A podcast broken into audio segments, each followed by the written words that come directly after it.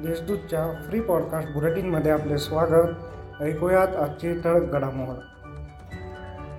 मुंबईच्या माजी महापौर आणि शिवसेना नेत्या किशोरी पेडणेकर काल त्र्यंबकराजाच्या चरणी लीन झाल्या.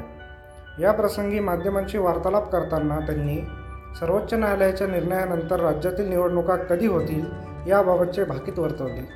त्या म्हणाल्या की जरी सर्वोच्च न्यायालयाने आदेश दिला असेल तरी देखील अंदाजे ऑक्टोबर महिना निवडणुका पूर्ण व्हायला उजाडेल असे दिसत आहे. जून जुलै आणि ऑगस्टमध्ये पावसाळा असतो. संततधार पावसाच्या दिवसात निवडणुका घेणे शक्य नसते. मात्र ग्रामपंचायत निवडणुकांना परवानगी या काळात मिळू शकते. परंतु जर बळीराजा जो खरा मतदार आहे तोच मतदार नसेल तर निवडणुका घ्यायच्या कशा असाही प्रश्न उपस्थित होतो. पावसाळ्याच्या सुरुवातीला खरीपाची तयारी करावी लागणार आहे. त्यामुळे बळीराजा व्यस्त आहे. ठिकठिकाणी तर खरीपाची सुरुवातच मे महिन्याच्या अखेरीस होऊन जाते. त्यामुळे बळीराजाला निवडणुकीत सहभागी होणे या काळात कठीण आहे. आता निवडणूक आयोगाच्या निर्णयाकडे खऱ्या अर्थाने सर्वांचे लक्ष लागून असल्याचे पेडणेकर म्हणाले. आता ऐकूयात काही घडामोडी झटपट.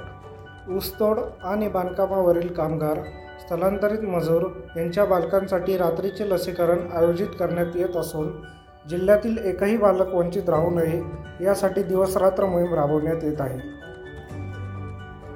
एप्रिल महिना संपल्यानंतर आता मे महिन्याच्या पहिल्या आठवड्यात देखील मोठ्या प्रमाणात उष्णता वाढली आहे. यामुळे नाशिक शहरात पाण्याच्या मागणीत वाढ झाली असली तरी काही ठिकाणी कमी दाबाने पाणी येत असल्याच्या तक्रारी प्राप्त झाल्यानंतर महापालिका प्रशासनाच्या वतीने शहरातील सहा विभागात एकूण दहा टँकरद्वारे पाणीपुरवठा केला जात आहे. सावतानगरमधील नेताजी सुभाषचंद्र बोस उद्यानाचे नूतनीकरण करण्यात येणार असून या कामाचा शुभारंभ शिवसेना जिल्हा संपर्क प्रमुख भाऊसाहेब चौधरी यांच्या हस्ते करण्यात आला. नाशिक एज्युकेशन सोसायटीच्या बगूर येथील तिजाबाई झवर विद्यालयातील सन एकोणीसशे नव्वद या वर्षातील शालांत परीक्षेतील माजी विद्यार्थ्यांचा स्नेह मिळावा रविवारी तब्बल बत्तीस वर्षांनी शाळेच्या प्रांगणात होणार आहे. जिल्ह्यात गेल्या चोवीस तासात एकही करोनाबाधित रुग्ण आढळला नाही तर एका रुग्णाने करोनावर मात केली आहे.